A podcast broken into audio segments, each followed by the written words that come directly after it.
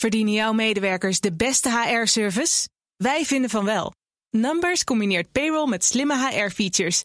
Bespaar kosten en geef medewerkers eenvoudig toegang tot verlof, declaraties en loonstroken. Probeer Numbers op nmbrs.nl. The ladies not for turning. If you want to go out now. But if you stand again, I'll lord you out. Make your mind up. Are you excited about another election? You're joking. Not another one? Oh, for God's sake, I can't honestly... Je luistert naar Van Bekhovens Britten, een podcast over het belangrijkste nieuws uit het Verenigd Koninkrijk. Met in Londen Lia van Bekhoven. Ik ben Connor Clerx bij BNR Nieuwsradio in Amsterdam. Dag Lia. Goedemiddag Connor. Nou, ik had toch echt het verkeerde weekend uitgekozen om naar een festival te gaan. Zeg, je hoort het nog een klein beetje aan mijn stem, excuses daarvoor. Maar terwijl ik stond te dansen was er een enorme berg aan nieuws uit het VK. En wij moeten het natuurlijk... Ja, overal hier heb je ook... Precies, en overal hier ook mooie citaten. Die ene van Lenin die zei dat sommige paar dagen in sommige weken hele decennia zich afspelen. En inderdaad had ik dat gevoel wel het afgelopen weekende. Wat met Boris Johnson, het verhoor van die andere Schotse leider, ex-leider nu... Sturgeon die 7 uur lang zich moest verantwoorden op een politiebureau. En dan denk je, god, al die politieke partijleiders die een paar jaar geleden nog zo stevig in het zadel zaten. En zoals een Jeremy Corbyn, Boris Johnson, Nicola Sturgeon, allemaal vertrokken. Ja, ongelooflijk hè. Ja, laten we vandaag... We hebben een enorme berg nieuws om door te komen. Laten we beginnen bij toch wel het grootste nieuws van afgelopen weekend. Want er is veel om uit te pakken. Maar het begon eigenlijk allemaal met het opstappen van Boris Johnson afgelopen vrijdag. Sindsdien is er een circus gaande in de Britse media dat we al een behoorlijke tijd niet hebben meegemaakt. En dat levert ook een heleboel sappige quotes op. I'm just so sad to see someone like Boris condemned to look like this now, really very, very shabby. And to talk of Parliament as being a kangaroo court is just absolute rubbish. And if I was him, I really would go a little bit quietly now and let the government get on with it. We must be allowed to get on with our government, for Parliament, for the House of Commons, for the Cabinet, for ministers to get on with their jobs without worrying about this endless sort of psychodrama going off stage. Ja, Lord Soames, de kleinzoon van, Lia? Winston Churchill. Ja, een van de mensen die destijds in 2021 door Boris Johnson uit zijn eigen fractie gezet zijn. Met 20 anderen, omdat zij zich niet hielden aan de Brexit-regels en wilden een volwaardig parlementair debat daarover. Nou, Boris Johnson wilde het er gewoon doorrammen. Ja. Zijn vorm van zijn harde Brexit. En dus gooit nu die 21 overboord. Ja, en die Lord Soames, hij klinkt nog vrij mild voor alles wat er gebeurd is. Maar ja, als je hem wat vaker hebt horen spreken, dit zijn toch wel pittige woorden voor hem, hè? Ja, maar zoals je zegt, niet de pittigste. Maar het heeft inderdaad allemaal te maken met wat je zegt, hè, Partygate, de onderzoekscommissie die zijn, na maanden deze hele zaak onderzocht te hebben, die nu tot de conclusie is gekomen. En dat rapport hebben wij nog steeds niet gezien, maar Boris Johnson wel. En de conclusie zou heel erg duidelijk zijn, namelijk Boris Johnson heeft het parlement misleidt. Hij heeft gejokt, hij heeft gelogen. En dat betekent dat hij geschorst wordt. Nou, heel belangrijk was, hoeveel dagen zegt de commissie dat Johnson geschorst moet zijn? Ja. En dan moeten we letten op het aantal 10, want zijn het meer dan 10 dagen... dan betekent dat dat zijn kiesdistrict het recht heeft om een verkiezing te houden en dus een nieuw Kamerlid te kiezen. En het zou inderdaad meer dan 10 dagen geweest zijn. Dus vandaar dat Johnson reageerde. Ja, hoe denk je dat hij reageerde? Was hij beschaamd? Bood hij zijn excuses aan? Nee.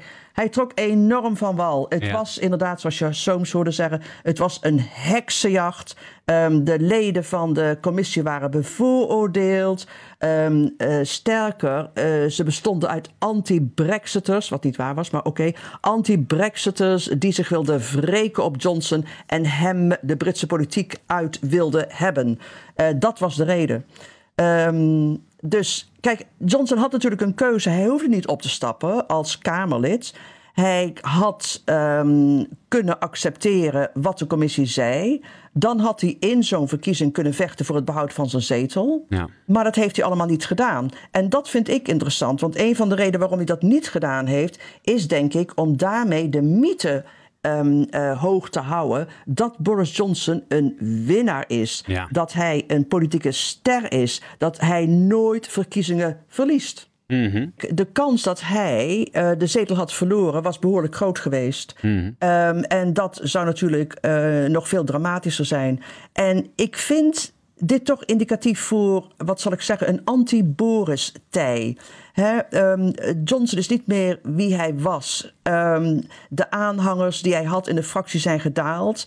Ik denk dat hij nog een kleine derde van de fractie... dat hij nog op hun steun kan rekenen. Ja. Mensen als Soames, die je net hoorde, hebben er al lang genoeg van. Hij is veel minder populair bij de kiezers. Nog wel vrij populair bij de partij, maar ook daar is het beter geweest. Met andere woorden, de show is over. Ja. Het circus is verder getrokken. De Britten zijn uitgekeken op Boris de Clown... en op Clowning Street in plaats van Downing Street. Ze willen terug naar een serieuze Downing Street. Ja. Hij is niet leuk meer, begrijp je? Ja.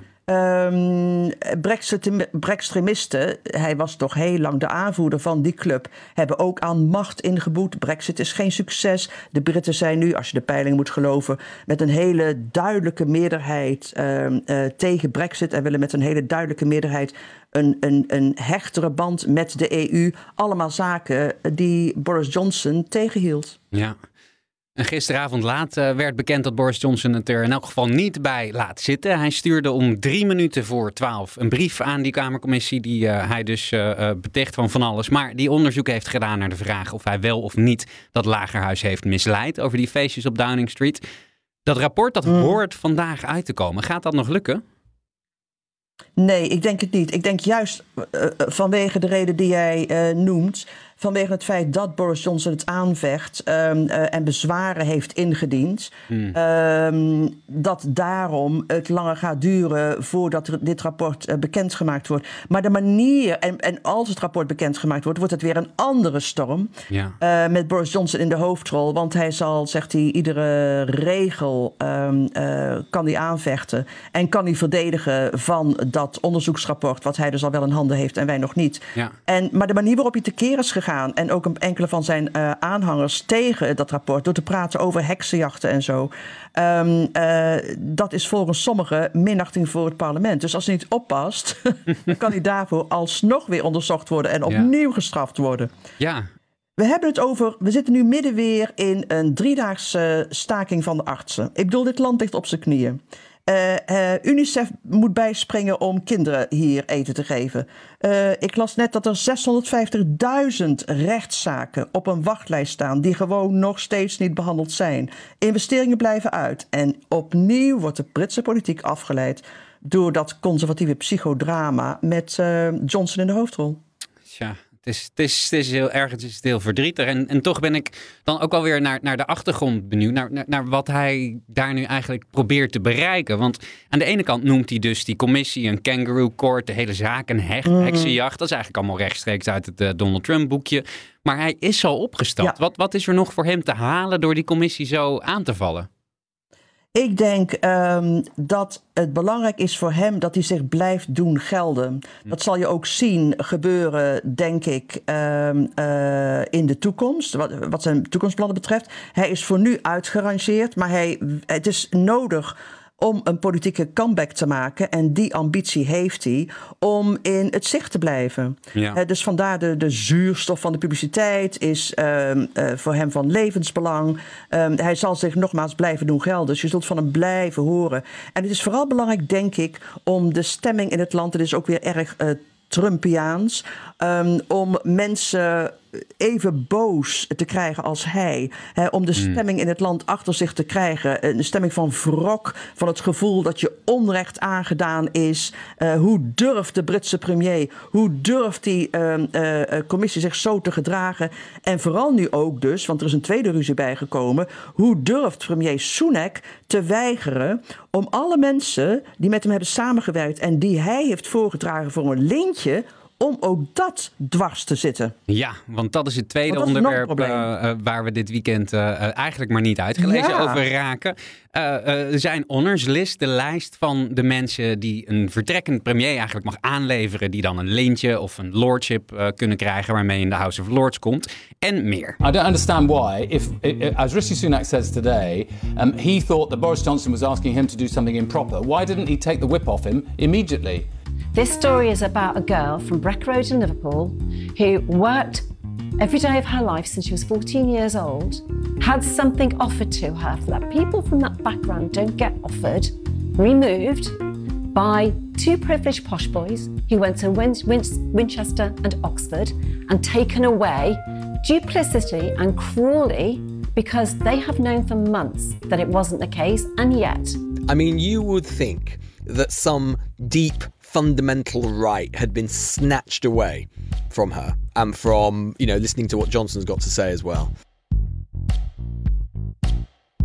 Lia, er is hier zoveel raars aan de hand in dit onderwerp dat het wordt misschien nog redelijk complex om uit te leggen en toch aan jou dan die moeilijke taak, denk ik. Dit is een klassieker uit een lange lijst van klassiekers uit de absurde Britse politiek. Die honors list, inderdaad, een lintjesregen. Vertrekkende premiers mogen als troostprijs mensen belonen met een titel, een lintje, een ridderorde, een plaats in het Hoge Huis. Hè? Want het Hoge Huis, grootste bestuurskamer ter wereld op het Chinese Volkscongres na, met 800 leden. Daar zitten niet genoeg mensen in. En die worden trouwens, die mensen die erin zitten, in ieder geval 98% benoemd door de premier. Dus Boris Johnson, die diende bij premier Sunak een lijst in met 50 namen. Waarop onder andere die van zijn vader. Ja. Stanley Johnson moest sir worden. Die moest een zetel voor het leven krijgen in de Britse Senaat. Mindere plekken waren bedacht voor bevriende Kamerleden, die trouwens bijna allemaal betrokken waren bij Partygate. Maar omdat sommigen nog Kamerlid waren en niet gezegd hadden dat ze hun Kamerzetel op wilden geven voor die plek in de Senaat, werd de lijst gekortwiekt. Boris Johnson zei, dat is typisch van Sunak, die zit mij weer dwars. Terwijl Sunak zegt, heb ik niks mee te maken. Dat was de aanstellingscommissie van de House of Lords die dat heeft gedaan. Maar hoe dan ook, reden tot een nieuwe ruzie voor Boris Johnson. Maar mag ik wat zeggen over die honors list? Want ja, zeker. Echt, dit is weer zo ontzettend Brits. Hè? Het soort lintje dat je kunt vergeven. Ik bedoel, de titel, de keuze, de bescheidenheid. Het is een pizzatopping lijst. Er zijn er zoveel. De keuze is zo enorm. De minste is de OBE. The Order of the British Empire. Jij dacht dat de Britten geen rijk meer hadden. Jawel. En raad eens aan wie Boris Johnson die wil geven. Oh, ik heb een deel van de lijst gezien, maar zeg het maar. Als een kapper. Echt? Nou ja. Als er ooit iemand was die juist geen onderscheid verdiende, volgens mij, dan was het de man die hem stylede, zo staat het, stylede in het Lagerhuis. Dus de kapper in het Lagerhuis, die hem stylede, die kreeg een OBI. Nou, ik vind eigenlijk dat hij wel wat goed te maken had voor die man. Want die heeft waarschijnlijk gewoon vakwerk verricht. En iedere keer dat er een camera... Die vrouw, neem me niet kwalijk. Iedere keer dat er een camera in de buurt kwam, dan gooide hij weer helemaal door de war. En iedereen had het daar altijd over dat ze haar er niet uitzag. Dus misschien had ik hier dan nog wel achter kunnen staan. Misschien dat ze er nog wel een hogere plek verdient dan op de nogal nederige OBI. Weet je, maar de leukste orders, dat had ze misschien wel moeten hebben. De leukste orders wat mij betreft zijn die van, ik geloof St. Michael en St. George.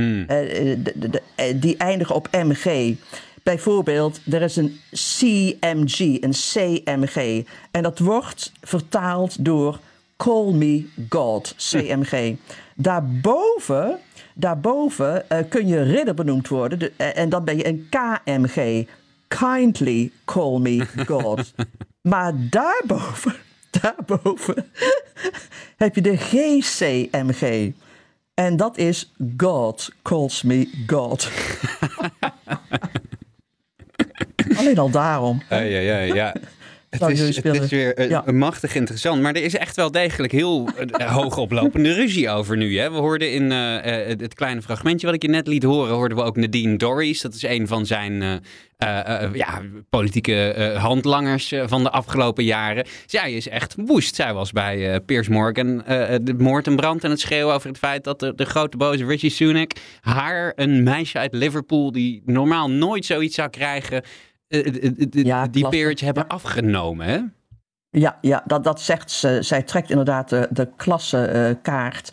En zij was de grootste fan van Boris Johnson in het Lagerhuis. En toen Boris Johnson dus als Kamerlid aftrad een paar weken geleden, toen zei zij, nou dan ga ik ook. En de hoop was dat er veel meer zouden opstappen. En dat dat dus een enorm probleem zou betekenen voor Rishi Sunak.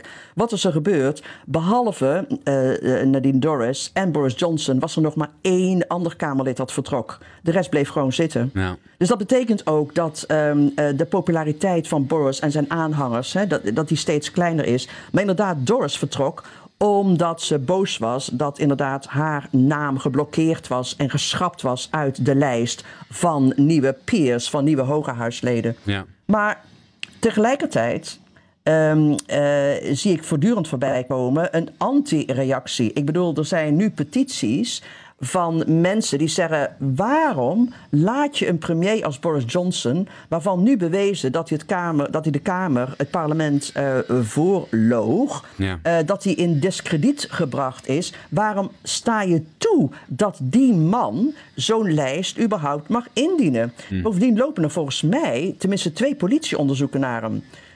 Dus een van die petities is getekend inmiddels naar, even kijken, door 308.000 mensen. Dus dat is de andere kant. Hè? Dat is de andere kant van de zaak, waarbij inderdaad Britse burgers zeggen, nou ja, dit is zo absurd, we moeten van die hele lijst af. Ja. Zeker als het gaat om een lijst die mag ingediend worden door iemand die premier geweest is als een soort afscheidscadeau. Ja, want normaal gesproken, het komt natuurlijk niet echt vaak voor dat je op deze manier als premier aftreedt. Dus er valt misschien wel iets voor te zeggen dat ze... Ja, een soortgelijk gesprek was er natuurlijk ook bij Liz Truss, hè? Want die heeft natuurlijk korter dan de shelf life van een krop sla heeft zij aan het roer gestaan. Gezeten. Maar kreeg wel alle honneurs, mocht dus ook zo'n honorlist inleveren. Daar was toen al een beetje wrevel over, maar Boris Johnson is wel echt... Ja, inderdaad, lijkt erop dat hij gewoon criminele dingen gedaan heeft. Ja, hij is in ieder geval de eerste zittende premier... die tijdens zijn premierschap dus een overtreding begint en een bekeuring kreeg. Dat is ook zo. En dat bedoelt men ook met in diskrediet gebracht. Ik bedoel, Boris Johnson moest aftreden als premier omdat zijn eigen kabinet zei, we hebben er genoeg van, we kunnen niet meer met je werken. En moet nu dus aftreden als Kamerlid, omdat een commissie die hij zelf benoemd heeft en waar hij zelf mee akkoord gegaan is, gezegd heeft, je hebt ons het parlement om de tuin geleid. Dus dat is inderdaad ook de reden. Maar anderen zeggen, kijk, het mogen indienen van een honorlist bij afscheid van premierschap is iets wat je makkelijk kan afschaffen. Want het is vrij nieuw in ons rijke, traditionele parlementaire systeem. Ja. En wat bedoelen dan de Britten met vrij nieuw? Dat het pas in 1895 is aangesteld. Dat zie je eergisteren, hè? Ja, precies.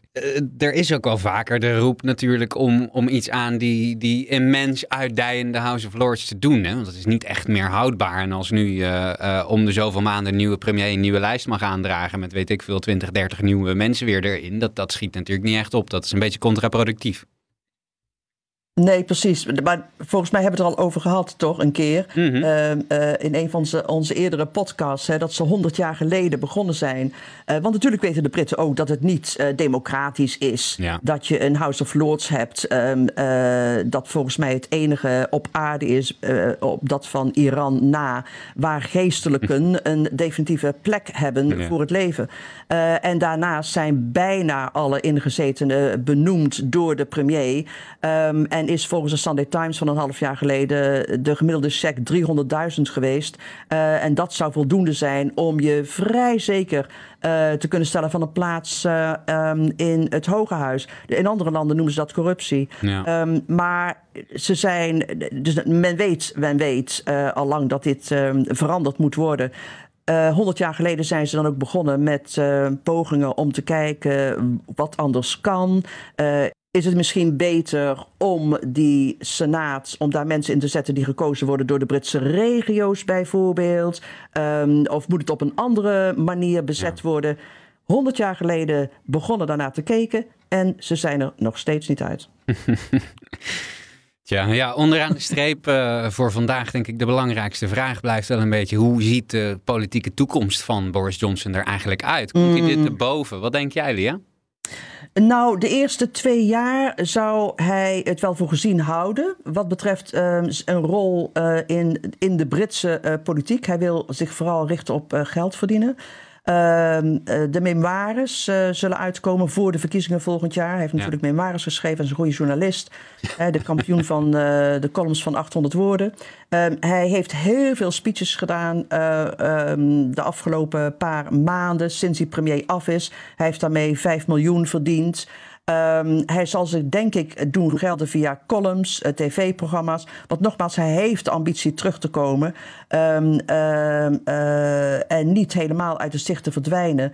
Maar hoe serieus neem je zo'n comeback? Eerlijk gezegd, er is niks zo ex als een ex-parlementariër. Heeft iemand wel eens gezegd. Hij ambieert het partijleiderschap. Daarvoor moet je dus een kamerzetel hebben. Dat gaat niet gebeuren zolang Sunak leider is. Misschien is het scenario, als je dat kan voorstellen, als de conservatieven de verkiezingen volgend jaar verliezen, dan kunnen ze een nieuwe leider zoeken. En dan kan Johnson zich profileren als de beste kandidaat. Degene die een geschiedenis heeft als winnaar. Ja. Nogmaals, terugvallend op de mythe van de man die altijd verkiezingen wint en die 4 jaar geleden de grootste zetelwinst voor de conservatieven behaalde sinds Margaret Thatcher. Ik denk dat hij verleden tijd is, in ieder geval de komende paar jaar. Het lijkt mij sterk dat... Ik denk dat het ontzettend moeilijk wordt voor Johnson om terug te komen in de Britse politiek. Ik denk dat de Britse politiek veranderd is en dat ze hem toch zien, voor zover ik nu kan overzien, als verleden tijd. Ja, ik denk dat je gelijk hebt, Lia. Ik denk niet dat we medelijden met hem hoeven te hebben. Ik denk dat er een glorieuze toekomst voor hem klaar ligt in de media of als speaker. Want daar is hij natuurlijk nog steeds wel erg goed in. Dus ik denk nog niet dat hij uit de podcast gaat verdwijnen, ben ik bang. Nee, ik denk het ook niet. Wat wel interessant is natuurlijk, is dat, kijk, Boris Johnson kon boven komen drijven vanwege de gebreken waar we het eerder over hadden in het Britse parlementaire systeem. Ja. Het feit dat je hier te maken hebt met een systeem wat geen geschreven grondwet heeft, wat het moet hebben van gewoonterecht, van oude gedragscodes, van herenakkoorden en zo, met dus een ongekozen Eerste Kamer. Maar datzelfde systeem, en je kunt erover klagen en je kunt ermee lachen, wat ik dus heel graag en vaak doe, maar datzelfde systeem heeft er ook wel weer voor gezorgd dat iemand als Boris Johnson, in tegenstelling tot een Sunak, naar de zijlijn gedreven kan worden als hij die regels treedt. Dat is toch een groot verschil. Dankjewel, Lia. Graag gedaan. Well, it's a shameful moment, though there's some joy that Boris Johnson is standing down as Member of Parliament. He is leaving as the disgraced Prime Minister. His statement tonight is utterly Trumpian, and the sooner this turd is flushed down the toilet, the better. Hand on heart that I did not lie to the House. It's an extraordinary statement. Boris Johnson said, I have been an MP since 2001. I did not lie. Boris Johnson is no longer an MP. Well, I think in all the breathlessness of all of this, we sometimes forget quite how significant a moment this is. Resignation statement, he can't tell the truth. He isn't being forced out anti-democratically. I think he's a coward and he's just never accepted responsibility for his actions. I think it's just how Boris Johnson has been throughout his life.